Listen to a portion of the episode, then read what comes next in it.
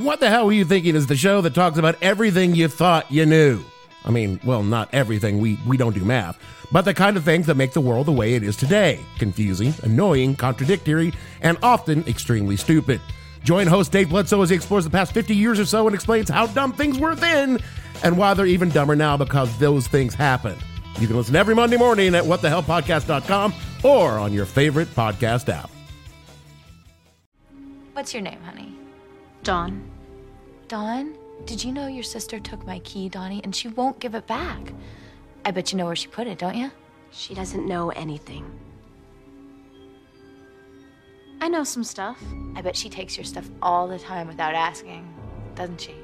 Where's my key, Dawn? Go upstairs, Dawn. You're always talking about stuff I'm not supposed to hear. I'm gonna figure it out, you know. Ooh, I like her. She's sassy. And I'll kill her. I'll kill your mom. I'll kill your friends.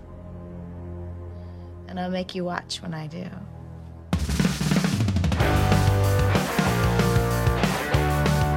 Buffy!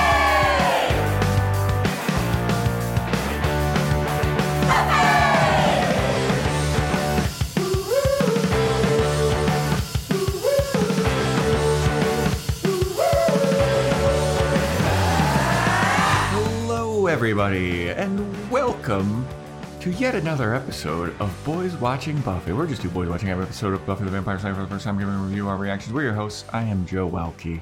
I am Vance. And today we're talking Season 5, Episode 12, titled Checkpoint, directed by Nick Mark, written by Douglas Petrie and Jane Espenson. Original air date January 23rd, 2001, to an audience of 5.01 million people. And before we get into the meat of this, we have a shout out. I got a Spotify shout out screenshot thing sent to my DMs at Joe Welke. 5 stars. You got to do that. Special shout out to Lisa D. Thank you for the 5-star Spotify thing. Really appreciate it. If you want to get a shout out, you got to do a 5-star Apple Podcast rating review or a 5-star rating on Spotify. Screenshot the evidence, send it to my DMs at Joe Welke. And yeah, that's the shout out. So number one, right off the bat, I think our predictions were pretty off point on this one. Off the checkpoint. Yeah.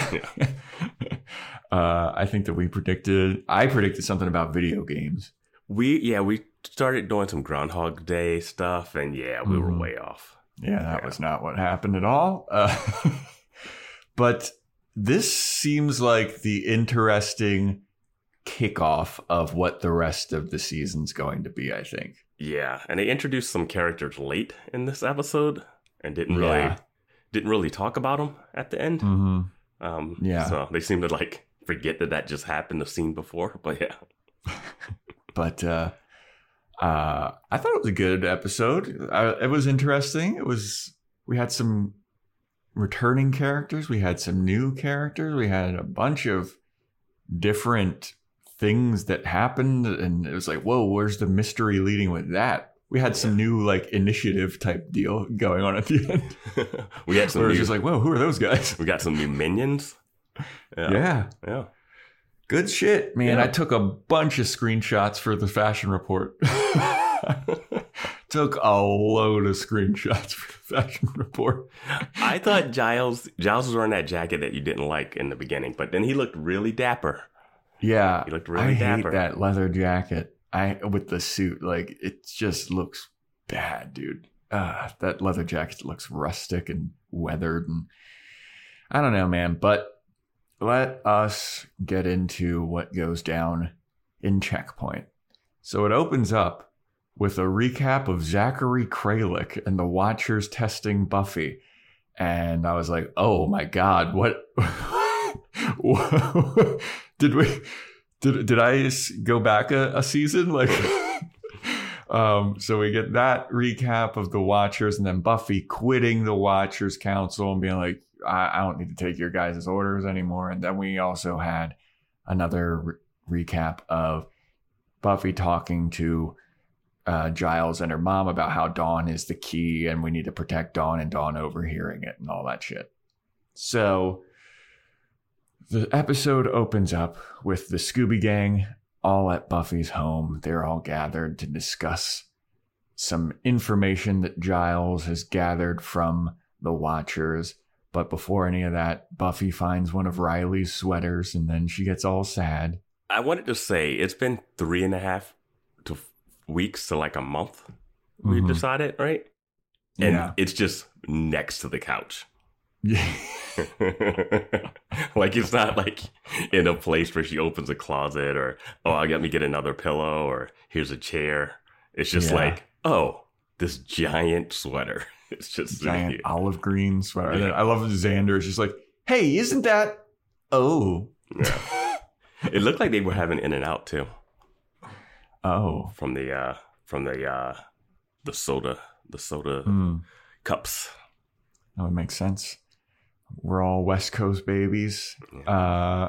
We gotta have that In-N-Out, even though In-N-Out is completely overrated. I think it's overrated too. Way 100% overrated. I've tried to get into it and be like, okay, I got it. Like, let's go. Let's do it. And it just can't. And the fries are the worst. And everyone admits the fries are terrible. But they're why? Terrible. It's French. It's potatoes. How do you? I know. And you can see them cutting them up. It's like, how are you? Ugh. Yeah. Yeah. I tried so many. Like, I gave it 3 tries, and like. One time I was like, I gotta get a milkshake. Maybe the milkshake is what's like bringing people here. The shake wasn't that great. The burger, and I know I'll get criticized because I eat burgers, meat in the bun, but dude, it wasn't. It's not that great. I've tried multiple. I've tried animal style. I've tried double, not animal style. I've tried with like the Hatch chilies. I've tried everything. I don't know. Shake Shack all the way. Anyway, so Giles is there and he tells the Scooby Gang that the Watchers have found some information about Glory potentially and that they'll be arriving soon. And everyone's like, what? They're coming here? What? And Tara is the one to be like, I mean, why is that a bad thing? Like, these guys seem like they're good guys. They're on our side. They want to take down the bad guys. And Buffy's like, they are technically on our side, but their methods are fucked up. And they tried to kill me and they almost ruined my life and they fired Giles. So I do not want them to come here because they're going to screw everything up. Yeah. And they're like, that's a good point, but they're already on their way. It's a good use of Tara to be the like, odd person out to be the voice for the audience, you know, the audience surrogate, because she's the only one that like the previous seasons. Yeah. Instead of having like Willow or Anya say it, I guess. Yeah, and I love that they're like, they have phones, right? You call them. Why can't they just tell us over the phone? Well, that's what I figured when they went to London. When he went to London, like you didn't think about that when Giles was leaving. Yeah. But Buffy's all upset. She's like, I do not want these guys here. And then Dawn comes downstairs and she starts eavesdropping on the conversation. And then Joyce catches her eavesdropping and she's like, Dawn, what are you doing down here? You're supposed to be asleep. And then Buffy overhears that. And she's like, Dawn, why are you listening in? You shouldn't be listening. Is this one of your screen grabs of Joyce in the headscarf coming down the stairs? I've got a screen grab of Joyce. I was positive about her bandana last week. Could be a different story this week. All I'm going to say about that. But yeah, then Joyce and Dawn go back to bed and Buffy's like, no, Dawn can't hear stuff. She can't hear stuff. She's, and then everyone's like, why?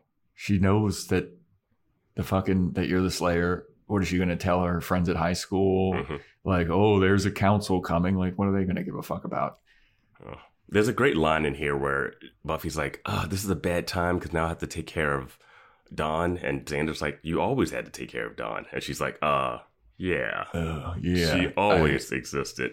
She's real. Yeah. 100%.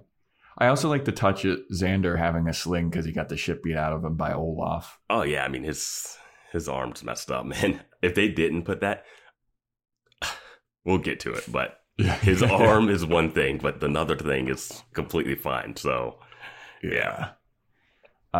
So then that's where this scene kind of leaves off. And then we go over to Glory, my girl. My eyes have seen the glory of Glory, and she is in her palatial apartment. She's freaking out next to her couch. She's just like, oh, God. Oh.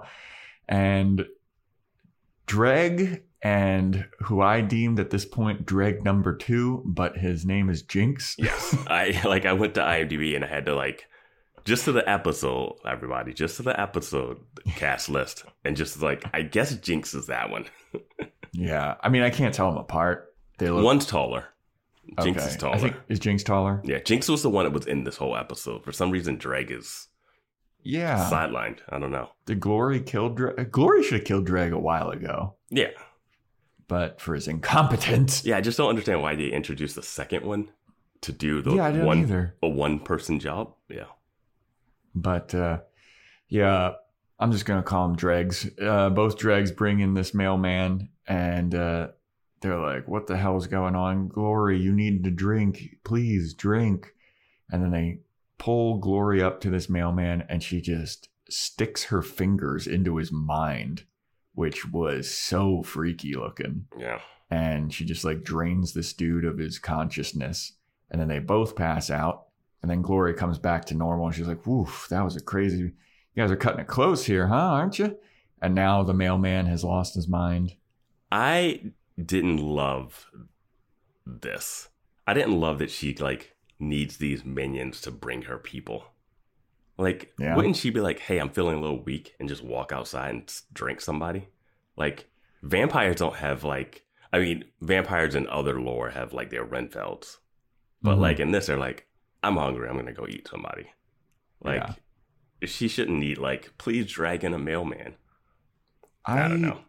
I didn't like the vernacular of drink. Mm. I thought they said feed, but you might be right. I wasn't locked in. No, yeah, you're right. Drink. It's drink for sure. Yeah. Feed would be 100% way better. Yeah. But drink, I was like, oh, is she a vampire? And no, she's not. But yeah, so Dreg or Jinx tells Glory oh, it's good that you are back to normal because the signs of alignment are moving faster than expected, and you need to get the key, and you need to use the key, and you need to act quickly because time is of the essence and you don't have much time left. And Glory is look, dude, if the only thing standing between me and my key is Buffy the Vampire Slayer, I ain't too worried about it. She says Mousy the Vampire Slayer. Yeah. Which is interesting. Then we have the intro song. Then we come back and we're in the magic box, and Giles is talking to this witch that she needs to be careful about her spells.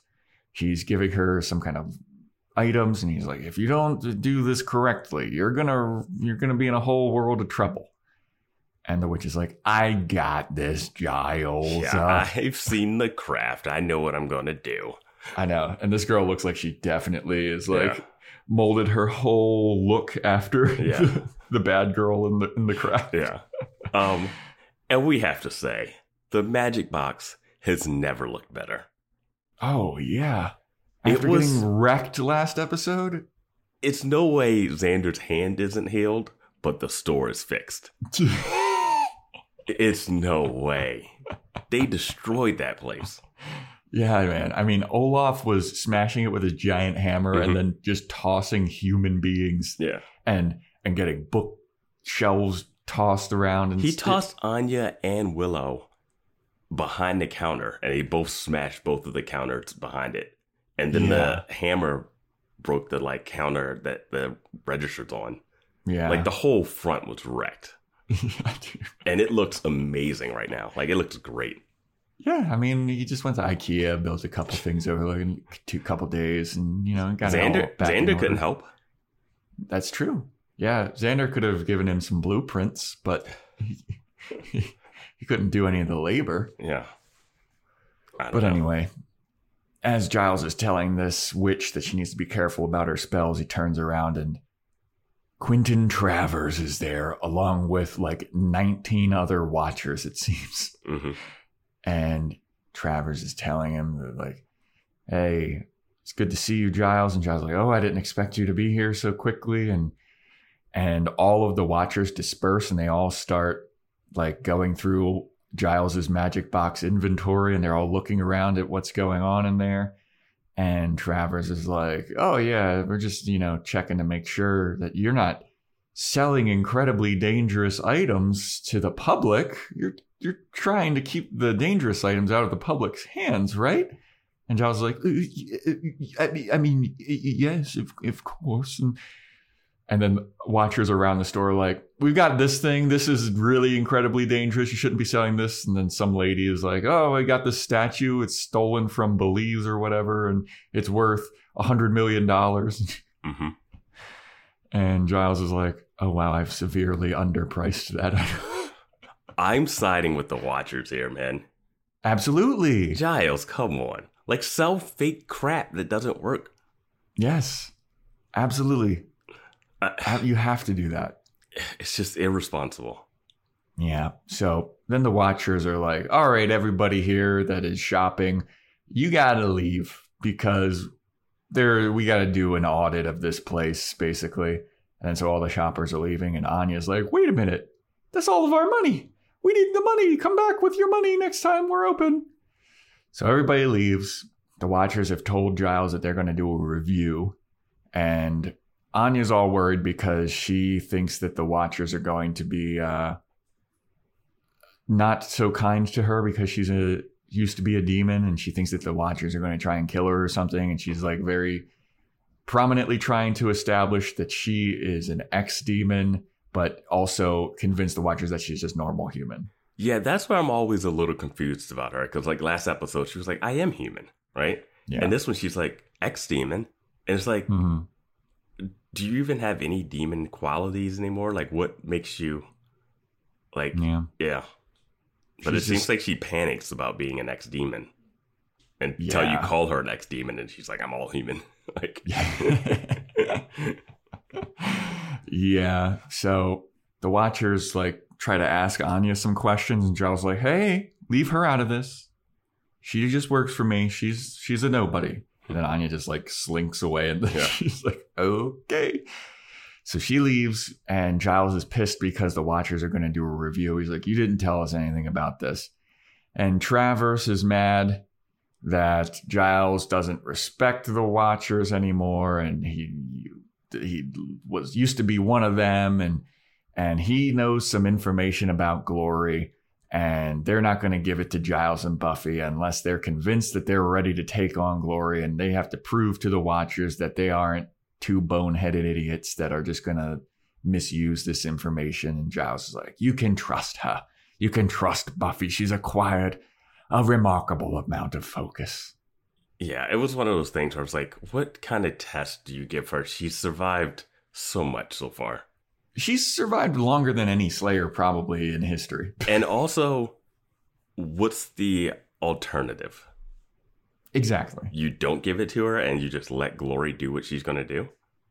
Yeah, I mean, that's kind of the crux of the episode. Yeah. And I figured out a logic behind it. Okay. But should I don't know. I'm going to save it till the end. Yeah.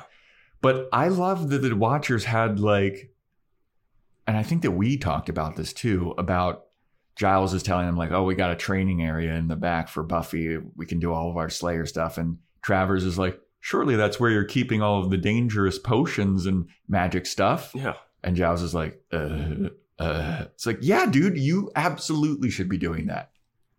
100%. Like it should be just like little stuff for like little floating pencil spells. In the front, you know? Yeah. Little I mean, stuff, but... Hoard the mega powerful stuff for Willow and Tara and yourself. Like, you don't need to be giving it to fucking the girl that looks like she worships the girl from The Craft. Like, you do not need to be doing that.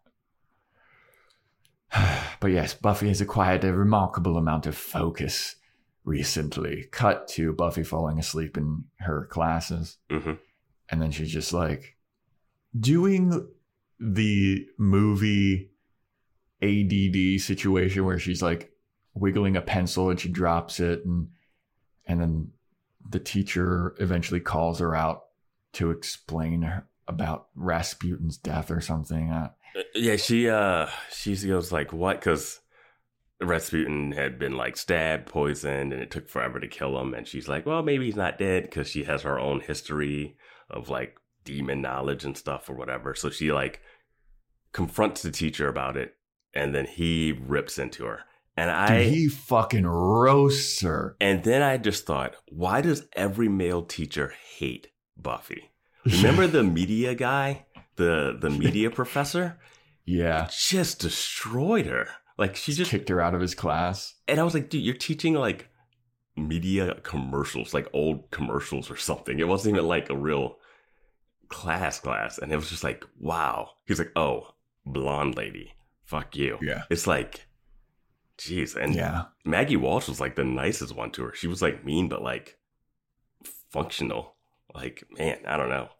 Yeah, Maggie Walsh seemed strict but fair. But this guy is just like, he's like, Miss Summers, stand up. He's like, I'm going to fucking make an example out of you in front of the whole class. And yeah, he's like, oh, so you know history better than me, the professor? Why don't you fucking come up here and teach it, Miss Summers, Professor Summers? It is so weird because college is one of those times where people like explore, push back. You're supposed to be like questioning everything, you know? Mm-hmm.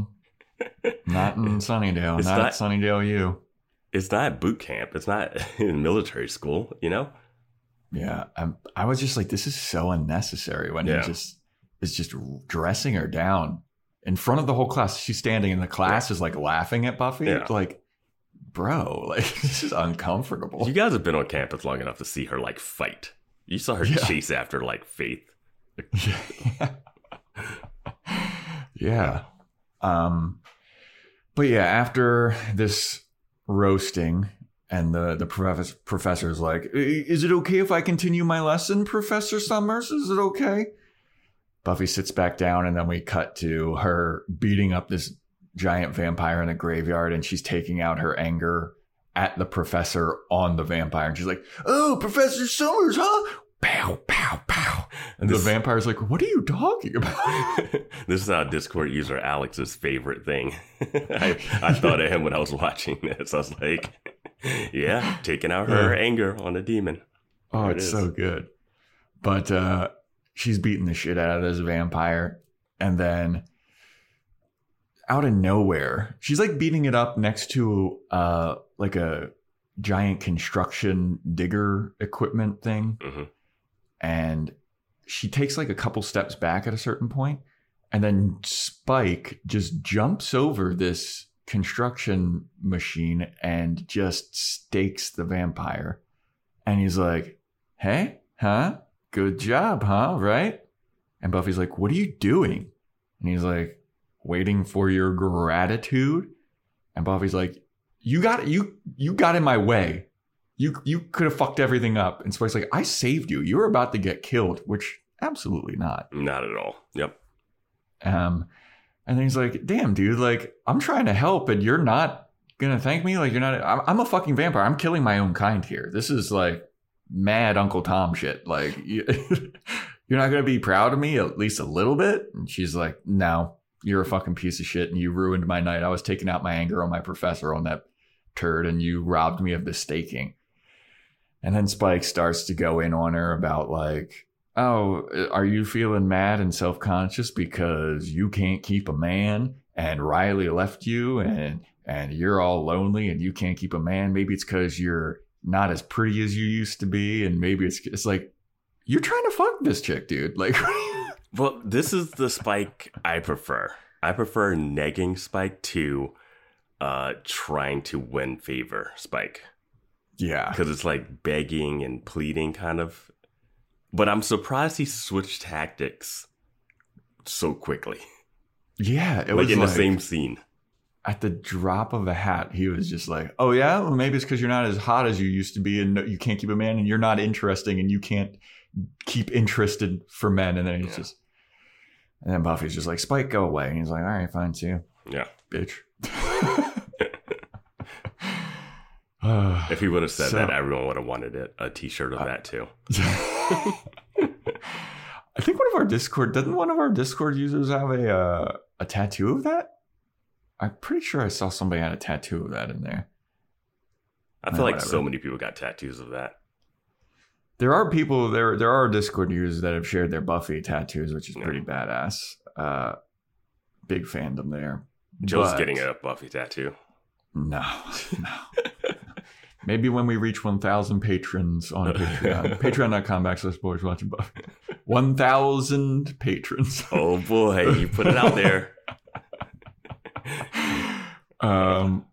So then we cut to Dr. Intern Ben at the hospital, and he's leaving work, and one of the dregs it's Jinx. It Jinx the rest of the episode, yeah. Okay. So Jinx grabs him and pulls him into like a hallway, and I was like, this is like so out in the open. Like, I know that it's played as like, oh, this is a secret corner that Jinx went around to grab Dr. Ben. But it is just like where the vending machines are. Like, it's not a private room. Anyone could walk by and see Jinx in this weird monk outfit. Yeah, and Jinx is face. Weird looking. Yeah, he's got a gigantic nose. And I think someone would walk by and they'd be like, what's wrong with him? He's like, monoculitis or something. Yeah. And I'd be like, okay. And just keep moving. And Dr. Ben, it just looks at him like Sunnydale, you know? And they're like, all right. So Jinx is like, hey, Dr. Intern Ben, you need to get information for Glory on the Slayer. And Dr. Ben's like, what makes you think I know the Slayer? And Jinx is like, well, you know Buffy Summers, right? She's the Slayer. And Dr. Intern Ben's like, what? How do you know that? And he's like, well, Glory said that she's the Slayer. And she came and she wanted me to deliver the message that she wants information on Buffy. And she wants you to get it. And Dr. Ben is like, oh, she wants me to. Well, here is a message for Glory. And then we cut away. Mm-hmm. And I was like, oh, boy. Jinx is in for it. I don't understand how he did what he did to him in the open. I don't understand at all. But it's still fun. Yeah. So then we go to Giles talking to the Watchers, and Buffy shows up and she opens the door and she's like, oh, fuck, the Watchers are here. This is a bad day. She tries to leave, and then Travers is like, Miss Summers, why don't you come in here? And why don't Mr. Giles was telling us about your rigorous training regimen, and we were hoping that we could get a demonstration of your rigorous training regimen.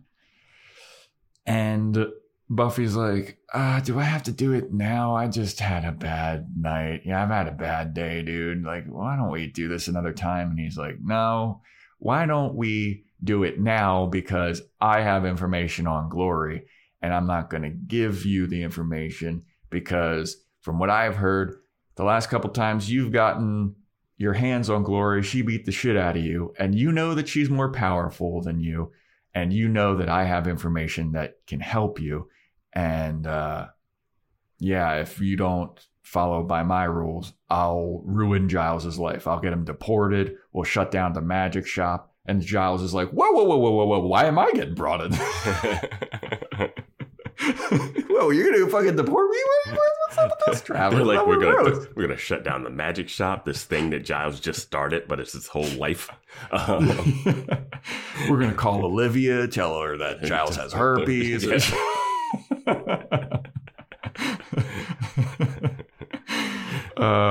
And then, they're just like, yeah, we can deport Giles whenever we want. We're going to shut down the store. So you better play ball. When they said that, I was like, how is Giles still in the country? Yeah. I mean, did the Watchers like fake a green card for him or something? Like, but Buffy is like, oh, God damn it. I don't want Giles to get deported. And Travers is like, yeah, you are doing a bunch of knucklehead, boneheaded bullshit. all the time. Now you're dealing with the grown-ups. I thought you were going to finish that one. You're about to do a bunch of knuckle-headed bullshit right now for us. Yeah. I mean, that is what happens, basically. So then we go to Glory's apartment where Jinx shows up. And Jinx is all cut up and beat up. He's got swollen eyes. Dude, he looks like there was an episode of Martin where he got in a fight with a boxer and he came out with a giant head, this fake head with all the lumps on it. It's exactly like that. Yeah, dude, that fake prosthetic in that episode of Martin is so horrifying. It's so big and unrealistic, but it's amazing. It looks like something from like the Muppets. Like it looks like the Garbage Pail Kids or something. Yeah. Yes, it does. Oh my god, dude, that is perfect. Yeah. Oh man, Martin's fucking such a good show, dude. Anyway, Jinx got the shit beat out of him by Dr. Intern Ben, and I was like, what are Jinx and Dregs' powers if they can just get beat up by Is Dr. Intern Ben a regular guy, you think? No. Okay. No. You think he's something more? I think he's similar to Glory. Like I said, he's like her brother or something. Okay. Yeah, I think we speculated it was the brother because he was like, I've been looking after her my whole life or whatever. And there's a line here that kind of makes it seem more of that than anything else too. Yeah. Fair. So, Jinx is like, hey, I went to go to Dr. Intern Ben to say that you wanted his help. And this is what happened. And Glory's like, oh, no, poor Jinx. Why wouldn't he help? Like, what does he care about it? They're like, he could totally help. I don't know why he wouldn't help me. I mean, he could beat the information out of Buffy. He could bang the key out of Buffy. And I was like, yeah, let's do that. I have the actual quote. He said, he can seduce her and bang the key out of her. And then Jinx goes, he is attractive. Yeah, he is quite attractive. And then Glory goes, of course he's attractive. And then Glory's like, I just don't get it. Like this fucking Ben guy, he makes me so mad. And then Jinx is like, oh, God, it looks like she's about to suck the consciousness out of me because she puts her fingers near Jinx's head like she did with the mailman. And Jinx starts wincing and he's like, oh. It's weird because it had both the like tension of he's going to get killed and the tension of them about to make out. Yeah. Yeah. It was good. Yeah. Yeah. Glory rules, dude. I like, especially off of the back of Adam. Glory looks so much more interesting and cool, and the mystery around her is cool. When you go from the mayor to the initiative to Glory, it's just like, something doesn't fit here. Man, Glory fucking rules. But she's also like hugging up on Jinx, like, oh, my poor Jinxie, oh, my big, strong Jinxie. And Jinx starts, he starts to get a little chubby. He starts to get a little filled up in his. That's why they wear those monk outfits. Loose fit. Yeah. But Glory is mad that Dr. Intern Ben is not helping her. Oh, so, I wanted to bring this up. Okay. It's Buffy. It's Sunnydale. It's not hard to find her. Yeah, dude. I mean, she's in class. She's in class. You can ask 80 vampires and they'll tell you where to find her, where she lives, because they've been to her house. You could just go to the phone book. Like, it's not that hard. Yeah. Especially back then, dude, like, they talk about how, like, your information's on the internet. Like, they just had your shit in the phone book. Like, you could just look that up. Yeah. No, man. Just hang out at the magic box where you got all of your dangerous items to make a serpent guy rise from the dead. But whatever. So I mean, that's crazy. That is crazy, Giles, that you had those items that she needed. I mean, Anya warned Giles about this several episodes ago. And now he's surprised that the Watchers are. He's like, oh, fuck that, dude. You should know better. Yeah. Anyway. I don't know. I would like to hear people defend Giles' freedom of selling dangerous products. It's capitalism, baby. Yeah.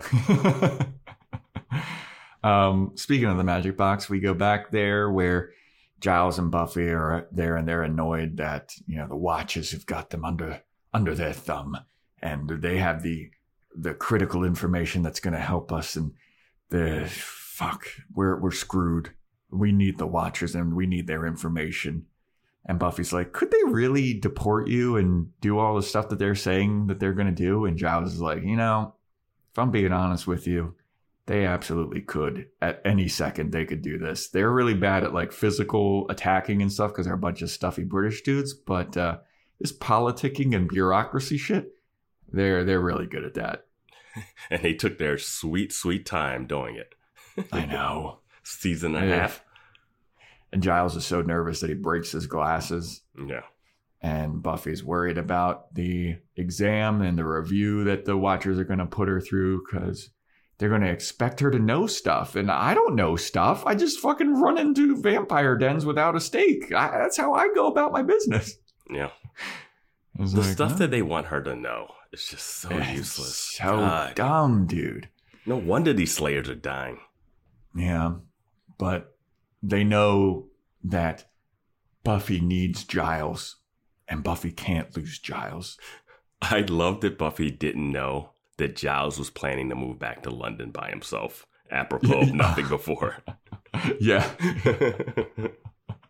Remember at the beginning of this season, it was all about, like, I want to learn about the first Slayer in my history, and we've completely forgotten about that. Yeah, at first I was like, oh, this is going to be cool when she's in class and she's learning about Rasputin, and it's going to be like, oh, she'll get an interesting take and yada, yada. Yeah. None of that matters. Was Rasputin a vampire or something? None of this restless stuff is fully played in yet for me. Yeah. Yeah, me neither. I mean, it was like 2 episodes at the beginning of the season, and then it was like, all right, we got a new big bad anyway. Yeah. Dracula was here. Dracula. So yeah, the Watchers are interviewing the Scooby Gang now because they want to know everything about Buffy, her methods, her friends, and all this shit. So they're interviewing Anya and Xander, and Anya's trying to play it real cool about, I'm human, I was born on the 4th of July, and she has this whole made up backstory that she made up. That completely you can verify by checking and find out none of this exists. Yeah. Can we see some ID? Oh, fuck. Does she have ID? That's what I'm saying. She can't. I don't know. Does she have a social security number? I'm sure they can get fake IDs. Yeah. It is Sunnydale. Yeah. Sunnydale's criminal side is lively. Yeah. But, yeah, they're like, oh, yeah, we help Buffy out all the time. We're real good friends with Buffy. Mm-hmm. And then they cut to Willow and Tara and the One Watchers interviewing them. And he's asking about their relationship, and they're like, "We're friends. We're good friends. We're best friends. No, we're more than friends. We're lovers. We're in love. We're big fat fucking lesbian lovers. And what are you gonna do about it?" And the Watcher's like, "I meant your relationship to the Slayer." And then they're like, "Oh, no. We're good friends with her." Yeah. And then. Xander, it cuts to Xander. He's like, we're best friends. Me, Willow, and Buffy, we're the original crew. We used to go out on patrols together and like do all kinds of vampire hunting together. And then this Watcher is like, why would you do that? And Xander's like, what do you mean? And the Watcher's like, you have no special skills, no powers, no knowledge of anything. Like, why are you going out on patrol? And then Xander's kind of like, I mean, I help. I help stuff. And then it cuts to Willow and Tara, and they're like, yeah, we help because we're witches. We do the witch side of stuff. We know magics. And then that Watcher's like, oh, so you're registered witches with the Registered Witches Council? And they're like, yeah, Witches Council. That thing that we totally know existed until just now. I know, this thing that's now going to come up. Yeah. And he's like, oh, okay, so all this stuff will be verified. What level of witchcraft are you at? And they're like, super high, like 5. And he's like, all right, well, I'm going to double check on all this, and I'm going to check with the Witches Council. And they're like, okay. Well, and he's like, well, what are you doing to help Buffy? And Willow says, I'm working on this spell that is a ball of sunshine. Mm-hmm. You're right. But yes, finally, once in my life. A broken clock is right, what, twice a day? Yeah, we're still waiting for that number two.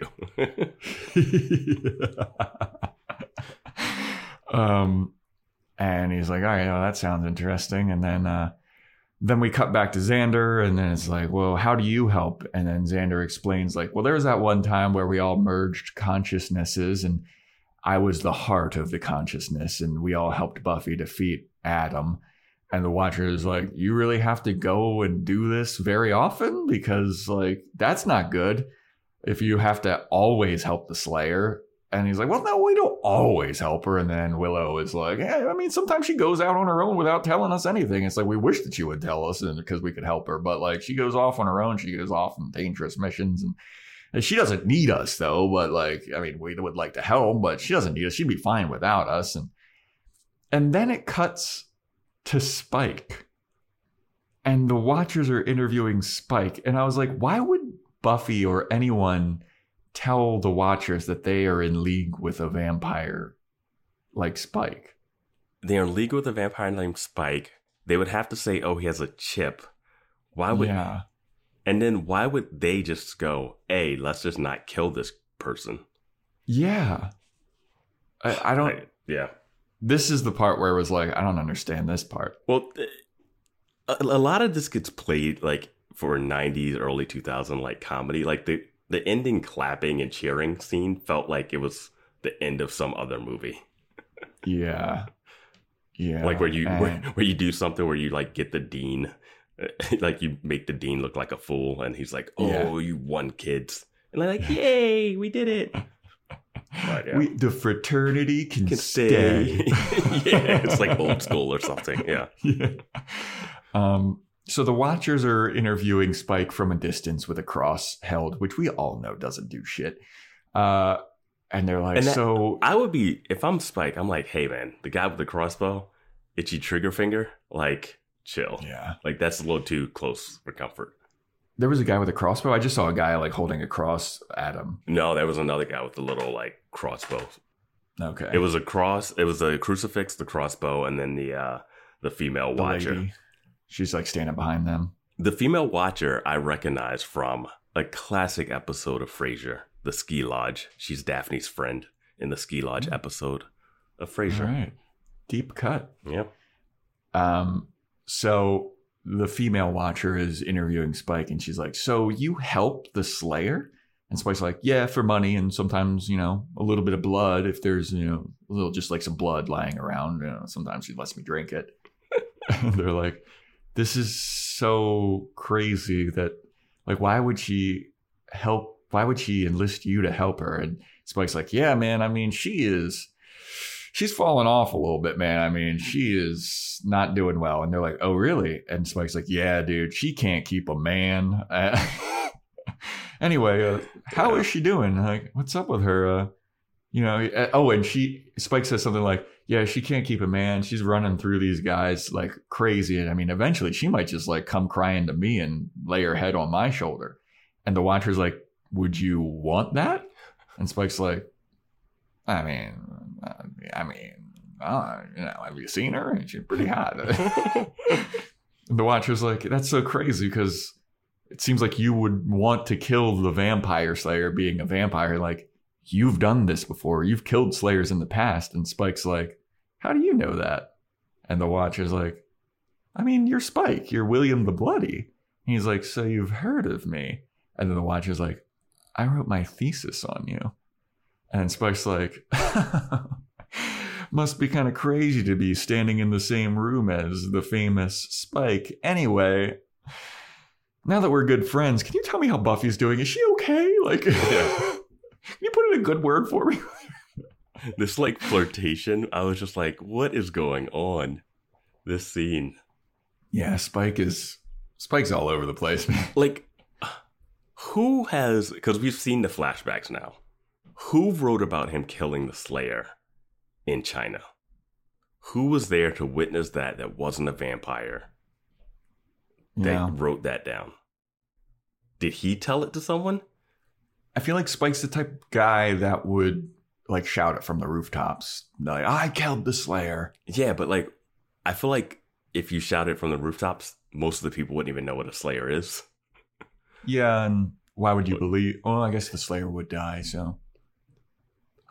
Dude, there's so much about this lore that's so crazy to me. I mean, this is super nitpicky, but it's always like, oh, I wrote my thesis on you. Like, how? Yeah. I mean, we could, I could go, like, how do the Watchers know when a Slayer, like, is it smoke coming out of a chimney, like we the Pope or something? We still don't know. We're like five and a half seasons in, and I still don't know what makes a Slayer. Yeah. Yeah. You know, whatever. I might have to kill Buffy myself just to see how it all works. I mean. And we've met 3 Slayers. And I gotta say, I don't know. Despite all of this, I feel like we must remind the audience. I really like this show. Yeah, I like the show. I like this episode. But yeah, it's a great episode. But like, it makes me curious. Like, yes. I want to know more. That's the thing. Is like, it's so good that it makes me curious. I want to know the inner workings. But then I feel like if we knew the inner workings, we'd be disappointed. I want to know that they know the inner workings. That's what. Okay. Is. Yeah. And they're pretty good at this stuff. Like, they don't let stuff fall through the cracks, and like, they call back a lot of stuff, and people come back and everything, which happens huge in the Angel episode that we're gonna do.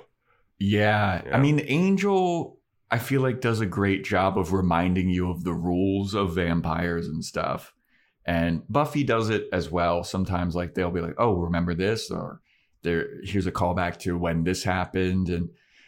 It makes me so curious, and it's like, oh, I want to dig deeper. And it's just like, it's fun, man. But yeah. I do have questions. Yeah.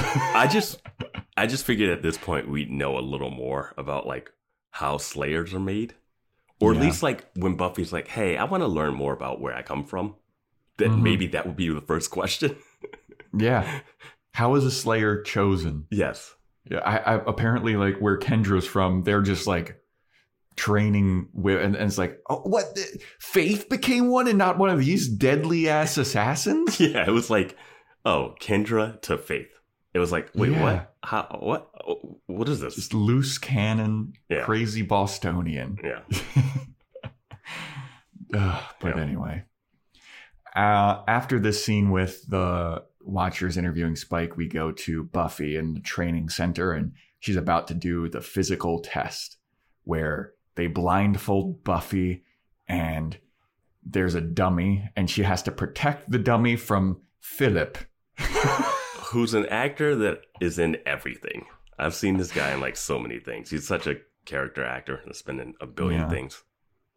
And Buffy's like, wait, I mean, I have to protect the dummy from Philip, and Philip's got this gigantic axe, and they're like, oh, yeah, Philip's going to try and attack the dummy, and you must make sure he doesn't. And Travers is like, and we're going to be calling out attacks for you to do in Japanese. You've brushed up on your Japanese, right? And Buffy's like, fucking no. And they're talking about how, like, yeah, we're going to shout out the moves of Aikido and Jiu-Jitsu in Japanese. And I got to tell you, I did jujitsu for a little bit, and what they're doing, it's none of this is. Isn't jujitsu maybe more like wraps and takedowns? Jujitsu is more about like submissions and ground fighting. Yeah. It's not about like striking. Jujitsu is like a submission martial art. What is it, Gracie, Roy Gracie or whatever? Yeah, that guy, Hoist Gracie, yeah. Yeah, like it's all about getting your opponent on the ground and just like subduing them. Yeah, which is not great for biting vampires. Yeah. Maybe Aikido, but from what I've heard on bits of the Joe Rogan Experience. The most accurate source of information. Apparently Aikido is like nonsense martial arts. Like, it's not a good martial art. according to like real martial artists. Okay. I mean, I think people could argue any martial art. It's like not that, like, I know, like, as Hapkido, the one where you use, what's the one that Steven Seagal did where you like use someone's force against you? Because that one's an interesting one. He's not the best person. Yeah, like, I was gonna say Steven Seagal. But the actual technique is like someone use their force against them when they come at you, and it's more like deflecting defense. Well, that's a lot of like what jujitsu does too. Yeah. It's like you're using their force again, like just tricking them into a submission type thing. Yeah. But I feel like the standard, what people consider really good martial arts, is Muay Thai, kickboxing, jujitsu, and then a little bit of karate. Like, well, there's a UFC fighter named like Stephen Thompson, who is like karate master, and he was like, there's really Kenpo. Good. There's the stuff in Taekwondo. Like, there's the stuff in the Raid. The Raid is sick, dude. Yeah, and that's awesome. God, I forget what that is. That's a whole different art. But there's so many different art forms. It's like you can't like. Yeah, I mean, even like capoeira, like the dance martial art. Yeah, I don't know, man. I'm sure. You can beat up anybody with any of them. I just think this test, to get back to Buffy, is so dumb, because one, she's blindfolded, and two, she's being told what to do in a different language. Yeah. So if I was blindfolded and told what punches and kicks to do, that wouldn't prove anything. Yeah. It's like it would be like she's going to be out in the field without a watcher. So like, what instructions is she going to get fighting vampires without her watcher being? Yeah. Like, what is this? That is so dumb. I wrote down, this is a dumb physical test, stupid watchers. Yeah, and Giles, Travers is shouting the Japanese stuff, and then Giles is trying to translate for Buffy. And Buffy's like, yeah, okay, I got it, Giles. Like, Giles is like, back elbow, strike.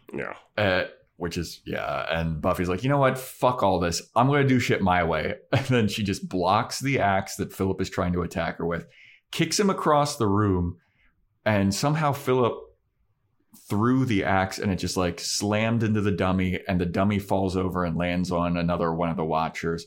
And Buffy's like, "Ooh, did I fail? Can I get to do it again?" And the Philip is like, "I think she fucking broke my ribs." I was like, "Yeah, what did you think? You're fighting a fucking Slayer." Yeah, dude. And Travers is like, "No, we've seen all we need to see for this test. Now the real test is going to happen. We're going to meet you later tonight, and we're going to talk over your strategies for going out in the field and attacking." And Buffy's like, yeah, strategies. I do that. I don't just run into vampire dens without a stake and use my bare fists. Sometimes without a weapon and in tight-fitting clothes that doesn't give you full... with a scarf, that a vampire could just grab and choke me. God. The Watchers all leave, and Buffy and Giles look at each other all like, oh man, we're fucking up, aren't we? But it's like, what was that test supposed to prove? It's so dumb. And I was more worried about Buffy getting hit with an axe, being blindfolded. Right? What if Philip killed her right there? Yeah. Then what? Oh, then the Watchers would be like, great, we'll just find the next one and we'll take over. That's exactly what I thought. That should have been their plan, yeah. Yeah, that's what I thought that their plan was. Like, that was what I was going to talk about later on, where it's like, yeah, we should like hope that Buffy dies. Like, let's not give her the information so we can get another Slayer and have her under our thumb. Yeah. But episode does not go that way. I thought they would have tried to do that beginning of last season. Right? Like... yeah, I feel like the Watchers would want Buffy dead just so they could have a Slayer under their thumb and like control and like poison the new Slayer's mind with like, we're important, we're the Watchers, you need us. Yeah.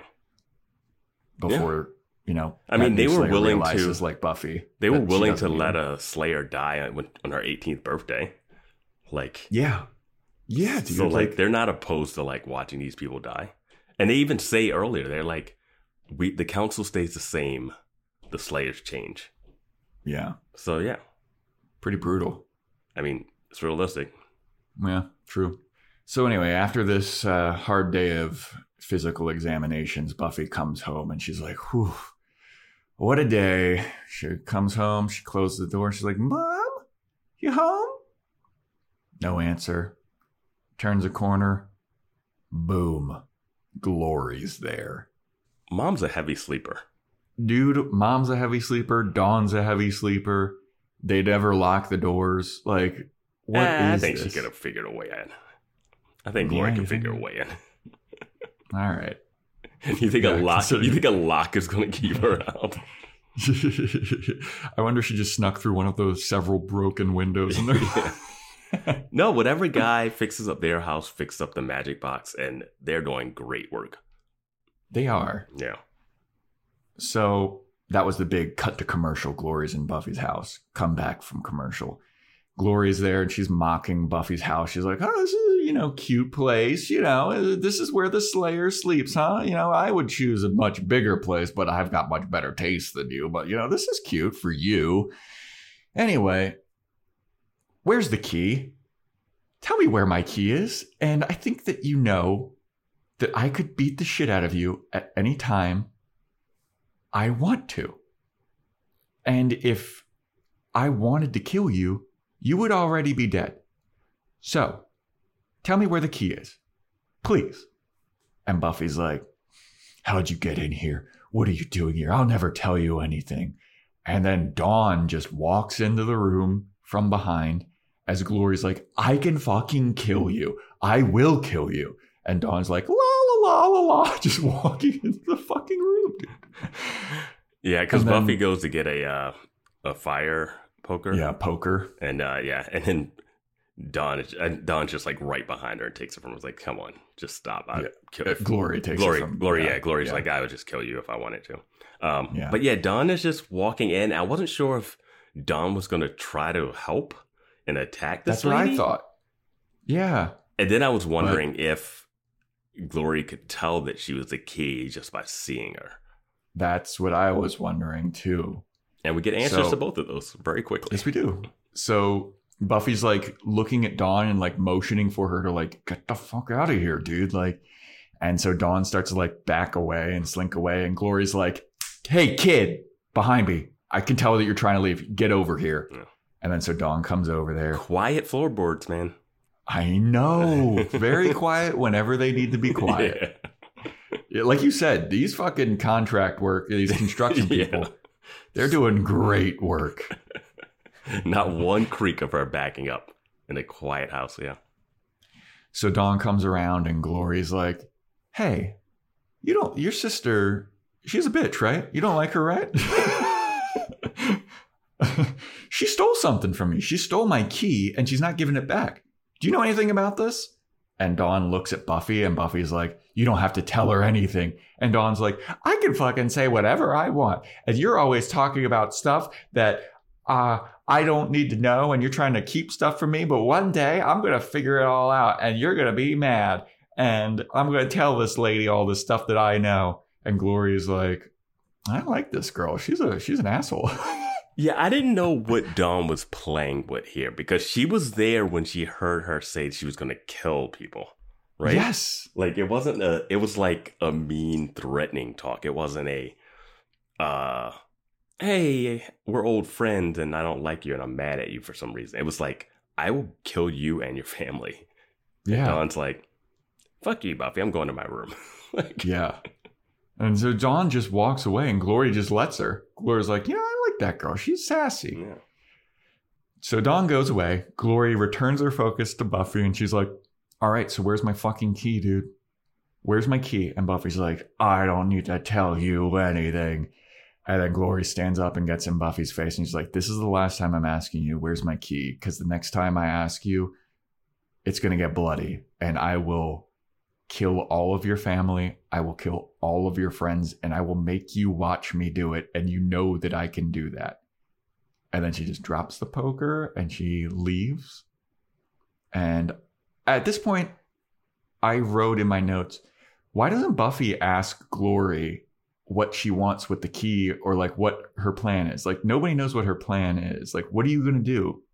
Yeah, I would have loved a little a little more. I know they're just like doling out the information slowly, you know, over time. But it would have been nice to have Buffy have something to give in this conversation. Yeah, because Buffy's just like, I'm not telling you anything.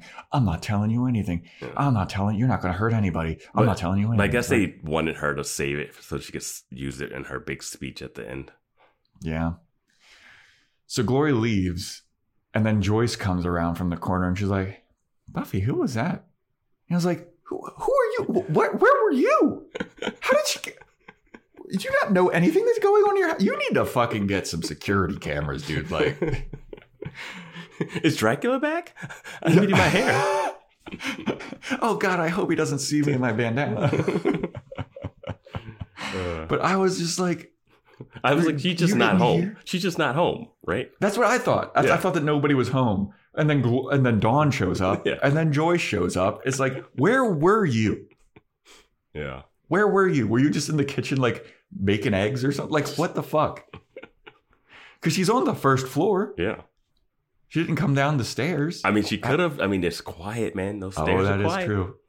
Yeah, that's true. She's walking on clouds. Yeah. So Buffy is like, "Oh God, this is bad news. I gotta get you guys somewhere safe. I gotta protect you from Glory. Where can I go that's gonna be the safest?" And I rewound this scene several times because I didn't know what the fuck happened. Oh. Because this scene opens up with Spike gasping and be like, ah, ah! And Buffy is like, so far in his, was he asleep? Like, how did she sneak up on him? I don't remember how this scene started. I do remember the end is like, she goes, who was that, Buffy? And she's like, Buffy's like, pack a bag, an extra conditioner.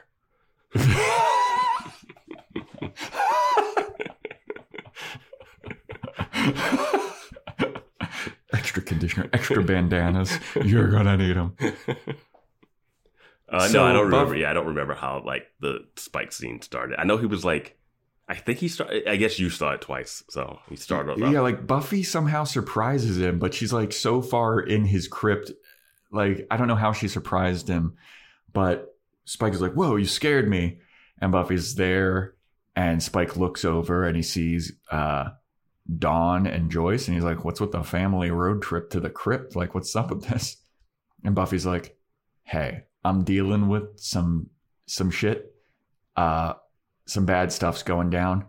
I need you to protect and look after my mom and sister. And Spike's like, I'll do it for money. And Buffy's like, no, dude, for real. This is serious. And Spike's like, Why are you asking me to do this? And Buffy comes clean. And Buffy's like, look, I got some shit that I need to do. And you're the only person powerful enough to protect them. All right. So will you please do it? And Spike's like, all right, fine. Your mom's pretty cool, actually. I like her. Is he powerful enough to protect them? I don't know. Again, I never understand the power levels, and like I mean, he's more powerful than like Xander. I feel like Willow could put a bubble around him or something. You would think. I'm always saying magic trumps vampire demonism. I think magic trumps like physical. Yeah, like magic is so useful and cool. Yeah. But Spike agrees, and then Buffy's like, "All right, I'm leaving. I got this test I got to do." So she leaves, and Dawn and Joyce, and Spike is like, yeah, make yourself at home. And Joyce is like, I love what you neglected to do with the place. Spike's like, yeah, sure. Come on in, make yourself at home. Just don't make any noise because my stories are about to come on. Passions is on, and I don't want you interrupting this. And Joyce is like, oh my fucking God, you watch Passions too? I love Passions. You think Timmy's is really dead, or you think? And Spike's like, no, he's a doll. She can definitely make him come back to life. And then like Joyce and Spike just start watching Passions together. And Dawn looks at him like, what the fuck is this? Dude, I love that Spike gets everyone to watch Passions. Because even Giles was like, I've watched Passions with Spike. Dude. I mean, Joyce was already a fan, apparently, of that, but like, Joyce and Spike's relationship is so fun. That is when they got there, I was like, oh, this is weird that she brought him here. But then I was like, yes, we're going to get a Joyce-Spike moment. Yes. and they get it. Yeah, they delivered. Yeah, they delivered, dude. Like, them watching Passions, like, sitting on the arms of that chair, just, like, enthralled. I love that he has a TV in that crypt that somehow gets reception. I know. And the Buffy mannequin is in the background of the scene where they're talking. And I was like, are they going to comment on this? Buffy should have been like, what's that? Spike's like, fucking nothing. Yeah. He's got like pictures of Buffy taped up all over the place. Oh, the pictures that he stole, and he's got her underwear like pinned up to a wall. Do you think they're still going to be there next episode? I hope. I mean, it's just like such a fun, weird dynamic. He's like, there's blood in the fridge. And they're like, real blood? And they're like, yeah. Yeah. I like this version of Spike better. I like him still being a jerk, flirty, and not being like trying too hard. I don't know. Like, he's still an asshole of Buffy right now. Yeah. But yeah, love this scene. Yeah. Love Joyce and Spike. I ship them. Instead of Buffy, Spike should be romantically involved with Joyce. She's already got the hots for her. She's letting Dracula in. She made Coco for Spike. More age appropriate.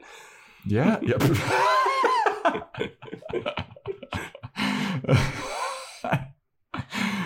Anyway. So then we go to the Scooby Gang. They're at the Magic Box watching the Watchers. They're like up in the rafters or whatever. And they're like, stupid Watchers. I hate the Watchers. I was like, what is this? That's what I was saying. It was like, what? It's like the cheering section up top. Yeah. And the Quentin Travers is pissed. He's like, ooh, Buffy's 20 minutes late, Mr. Giles. She's supposed to be here 20 minutes ago. And Giles is like, I'm sure she has a good reason for being late. And then we cut to Buffy, who is on her way in her absolutely fucking stupid outfit. Whoa. She's got that beanie on with the tag on the outside again. It's the same beanie. At least they're consistent. They're like, oh, this is Buffy's beanie. But she's walking. She had a rough day, Joe. Take it easy. All right. Yeah, I know. She's about to have an even rougher day because she's walking, and she walks down an alley to get to the Magic Box, and she is accosted by some dude in chainmail, and he attacks her in an alley, and then like two more chainmail dudes show up, and they surround Buffy, and Buffy's like, we got to do this right now. I wrote Buffy was attacked by the Knights of Ren, and I only like know that term. I know it's a Monty Python thing, but I don't even think I really watched it. Doesn't it? I thought the Knights of Ren were Star Wars. Like they were the Knights of Kylo Ren. What's the Knights of? What's the Monty Python one? Yeah, the this is but a flesh wound. But aren't they the Knights of Ren too? I don't know. I'm going to be honest with you. I don't know. That's what I was like once. I don't know. For some reason, I was just like Knights of Ren. I know for a fact that Knights of Ren is a Star Wars thing. Yeah. Okay. Yeah. Kylo Ren. But I don't know what the Monty Python thing is. Well, these are the Knights of the Byzantium Empire or something. They surround Buffy. I want to say, I did think originally, I thought these were going to be the Watchers, even though we had just seen them. Mm-hmm. I still thought these were going to be the Watchers in chainmail fighting her, and this was going to be the second test. That would have been cool. Yeah, I guess the test would have been like, can Buffy get here on time if we're throwing all this stuff at her? I don't know. I didn't think we were going to get a new baddie thrown in so late. A new faction. Yeah. So yeah, Buffy. All these guys, they have these gigantic stripper poles, and they're beating Buffy up with the poles. Like they're not lances because they're not spiky at the end. It's like they just have giant chrome poles that they're beating Buffy up with. It seems. Well, I mean, she ends up taking a sword from someone. That's true. They're big bow staffs, I guess. But then Buffy just beats the shit out of all of them, and after she beats them all up, and they're all like knocked out. I was like, is she not going to get information from these guys? Did they ask who they were? This is the one where I wanted her to ask more questions. Less with Glory, more with this. Like, this one, I was like, you have to be like, come on, guys. I'm trying to keep it away from somebody or something. Like, I really wanted her to take this guy to the magic box. With her. Yes. I was like, walk in, shove him in front of the Watchers and be like, hey, they have information on this thing. We have it. Go. Yeah. Yes. But she pins down this one chainmail Knight guy. She unmasks him. And I was kind of like, is this Dr. Intern Ben? But no, it wasn't. It was some other dude. And he's got a tattoo on his forehead. And he's like, we're the Knights of Byzantium. And Buffy's like, oh, are you in league with Glory? And they're like, fuck no, we're not in league with the beast. We are knights and you are protecting the key. We are trying to destroy the key because it would stop Glory from being able to do her evil deeds. And you're protecting the key. So we're now your enemy. And it's like, it is an interesting three-way thing. This episode should have been titled Triangle. Last episode was Triangle, right? Yes. Yeah. But like, did you panic and think? I did. But it's like, cool, because Glory wants the key to do her whatever she's about to do with it. Apocalypse type bullshit. These guys want to destroy the key. Buffy wants to keep the key away from Glory, but also protect the key because it's Dawn. If the key wasn't Dawn, she would destroy it. Absolutely. She should just destroy it anyway. Dawn's fake. If they were to kill Dawn and destroy the key, would their memories of her just go away? I guess so. I mean, the monk dude that entrusted Buffy with Dawn, aka the key, was like, you need to protect the key. No. But why would it be bad to destroy the key? I don't think it's easy to destroy. I think that it's not easy to destroy the key. Yeah. But who knows? There's gotta be some ritual or something. Who knows? But after Buffy gets that information, the Knight's like, we're going to send hundreds to kill you. And if you defeat the hundreds, we'll send thousands to destroy you. And Buffy's like, thousands? And the guy's like, yep. And that's all the information that you're going to get from me. So you might as well just kill me right now. And Buffy picks up a sword and she's like, I'm not going to kill you. Go. And then that guy just like scampers off. And I was like, okay, well, that was weird. Yeah, I was like, are you not going to try to follow up any other questions? Like, why? What are you coming for? What side are you on? Should I just not even go home anymore? Because this... Dude, I mean, it was super frustrating, that scene. And then the next scene I felt was equally frustrating. Mm-hmm. Because Buffy walks into the magic box and she's just like looking at the sword that she stole from this guy. And Quentin Travers like cannot give a fuck. He's like, you're late.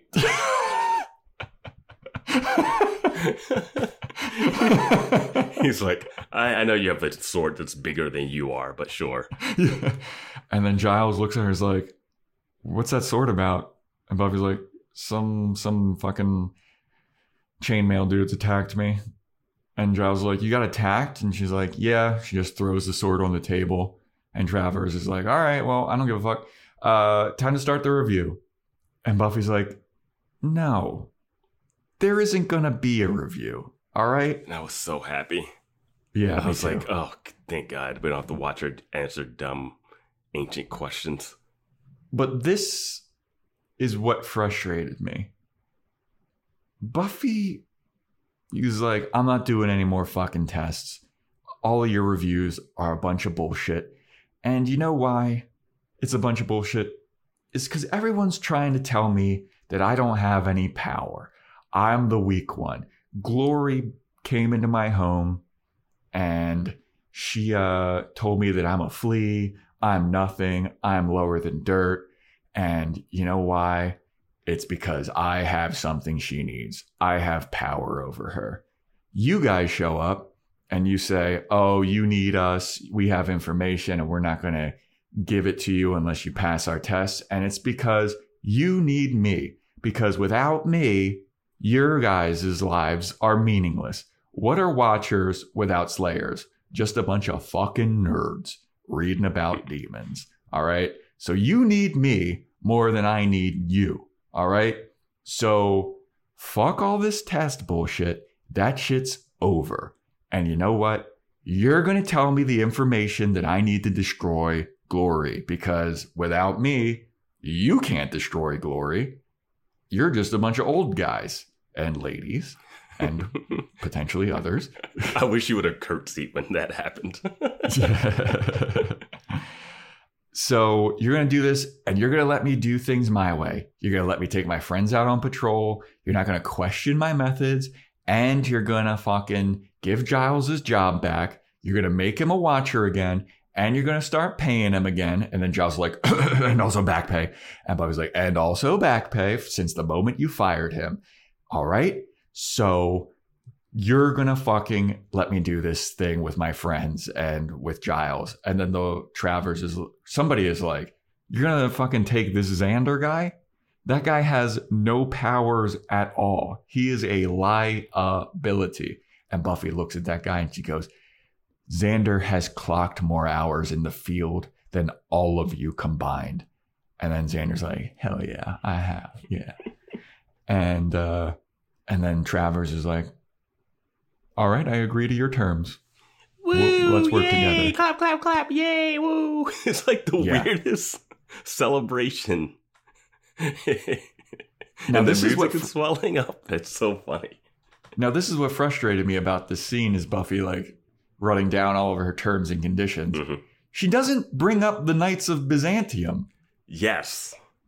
I was like, why the fuck don't you tell these people about this? Because, like, they're definitely saving it for the next episode. But I was like, that should be the immediate thing that you're thinking about. Yeah. They said thousands of people. I don't care about Giles's retroactive pay right now. Yeah. like I just got attacked by three dudes in an alley. Also, does Giles want to be a watcher again? Yeah, that's what I was like, oh no, we're back to this bullshit. Yeah, like, so, okay, cool. I'm sure it's great because they pay him money, but isn't he making a ton of money with this magic box? Like, well, I mean, his store's been closed for like a day and a half, so he's lost a lot of money. He's got the 5 o'clock shadow already. Yes. He's cleaning up his desk. Oh, it's fucked. No one's going to love me. Olivia left me. Like, he's been, sure, like, I did not see him wanting to be back with that group. Me neither. Or her tying back. It's like, hey, I come to you guys, you give me all the assistance I need, but I don't listen to you. Like, yeah. I feel like we needed like 2 episodes for this to be a thing for the Watcher. Like, it's fine here, but it's like when she quit, she did this. You knew you had power when you quit and nothing happened. Like, literally nothing. They're like, oh, they're so good at bureaucracy. They didn't like get her like expelled from school or not transferred. They could have really ruined Buffy's life. Like, they legislatively. They didn't do anything. They didn't do anything to Giles either. That's why, I was very confused when she was like, and Giles will be reinstated as a watcher.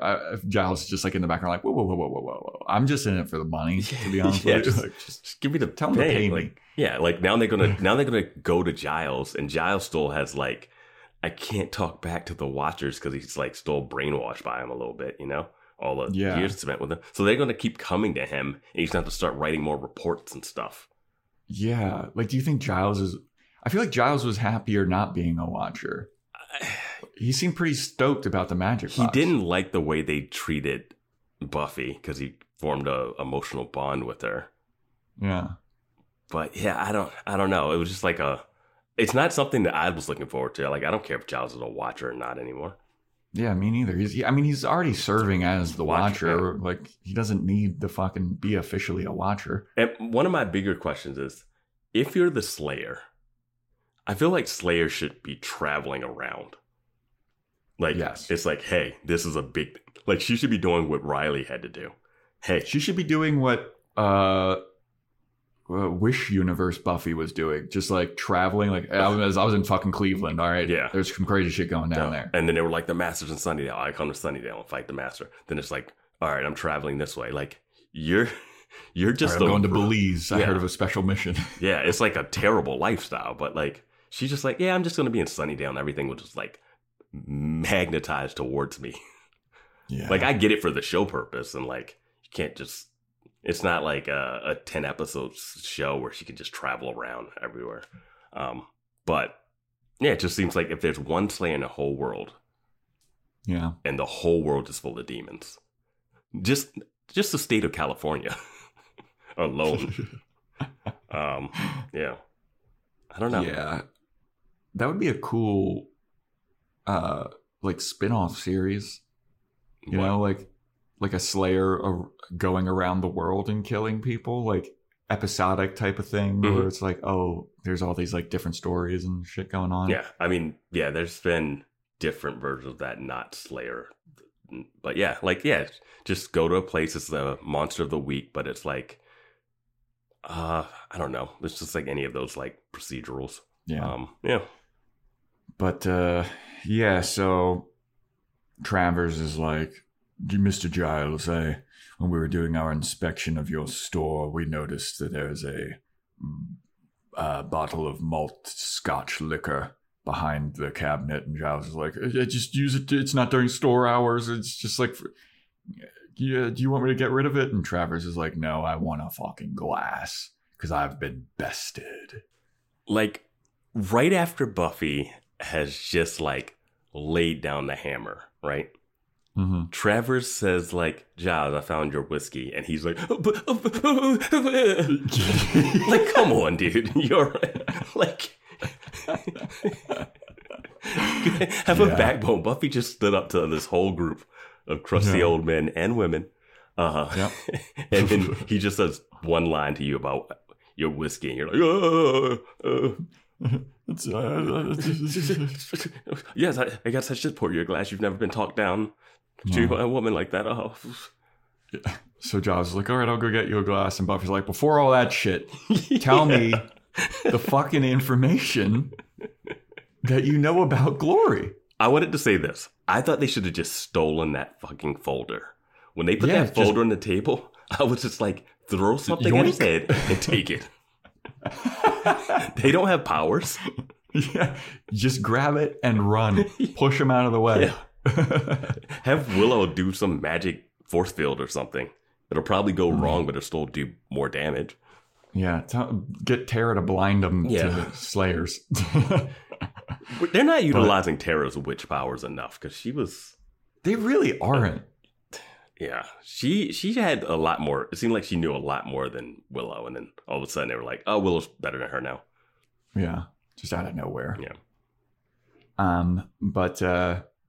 Buffy's like, I need you to tell me all this fucking information right now. I am tired of being in the dark. You need to tell me about this demon that I've been fighting. And like, what's her demon powers? What's up with this demon? And Travers is like, well, that's the thing, Buffy. Glory is not a demon. She is a god. And Buffy goes, oh. Credits. But there's only one true god. Yeah. There's only one god, ma'am, and he does not look like that. Captain America jumping out of the plane. Yeah. Yep. She's a god.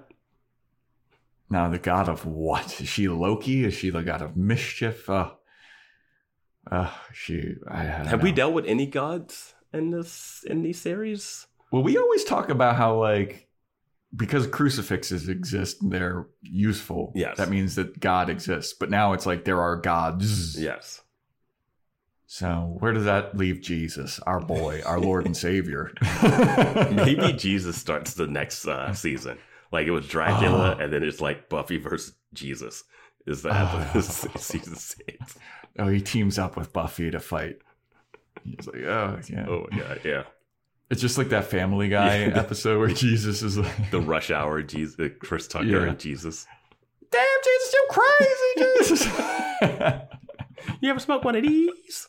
yeah. So ridiculous. Oh, man. How much do you think Watchers get paid? Because Giles is happy.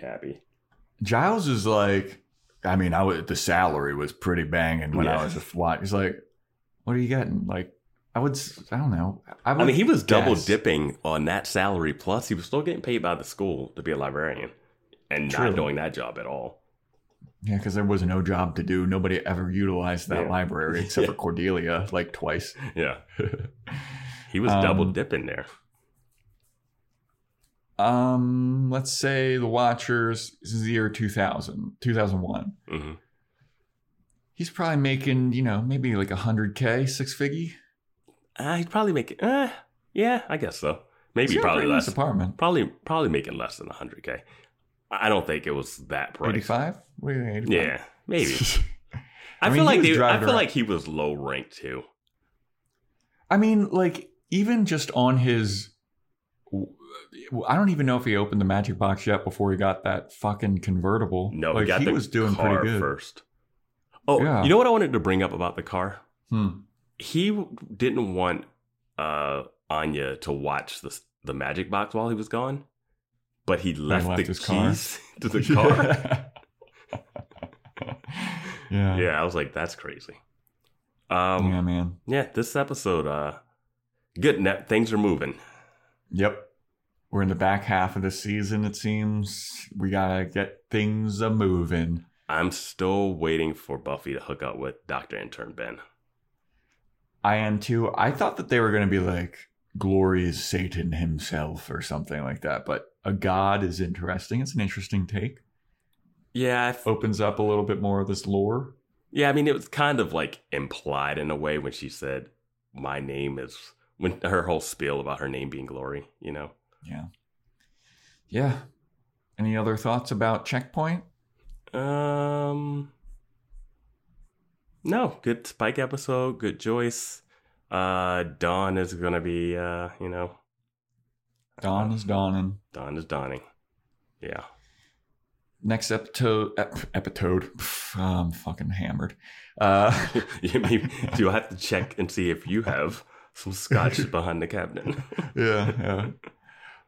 Maybe I have a shadow. I checked behind your microphone and found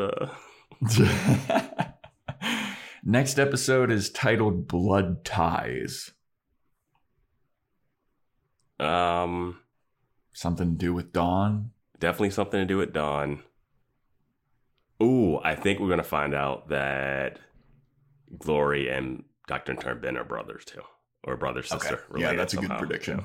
Yeah, this is, I feel like Dr. Ben is going to be a bit more focused in blood ties. Yeah. We're going to learn a bit more about him. Yeah. Because our prediction last week was so good. Why wouldn't this one be?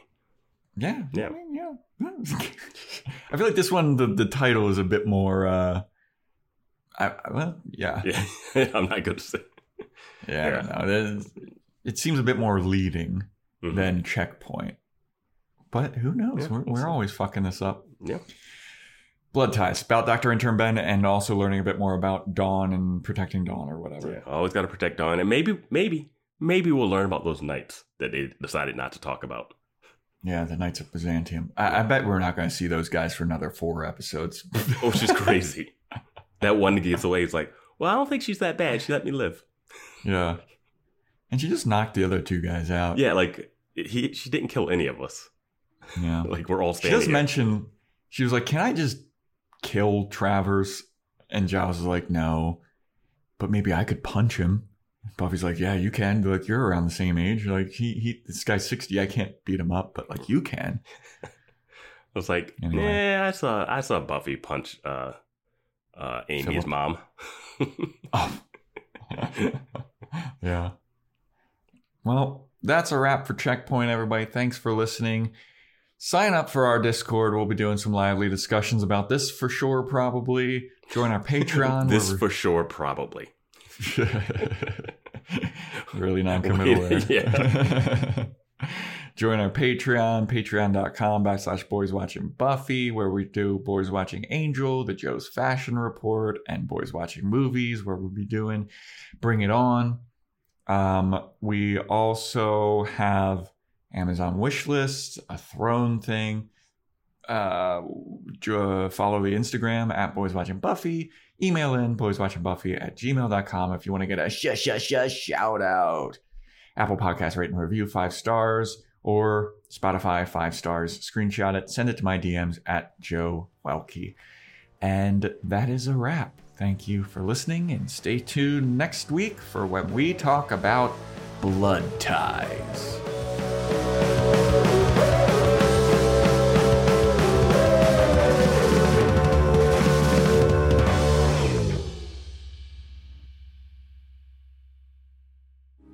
Why won't he help? He knows her. He could go to her. He could talk to her.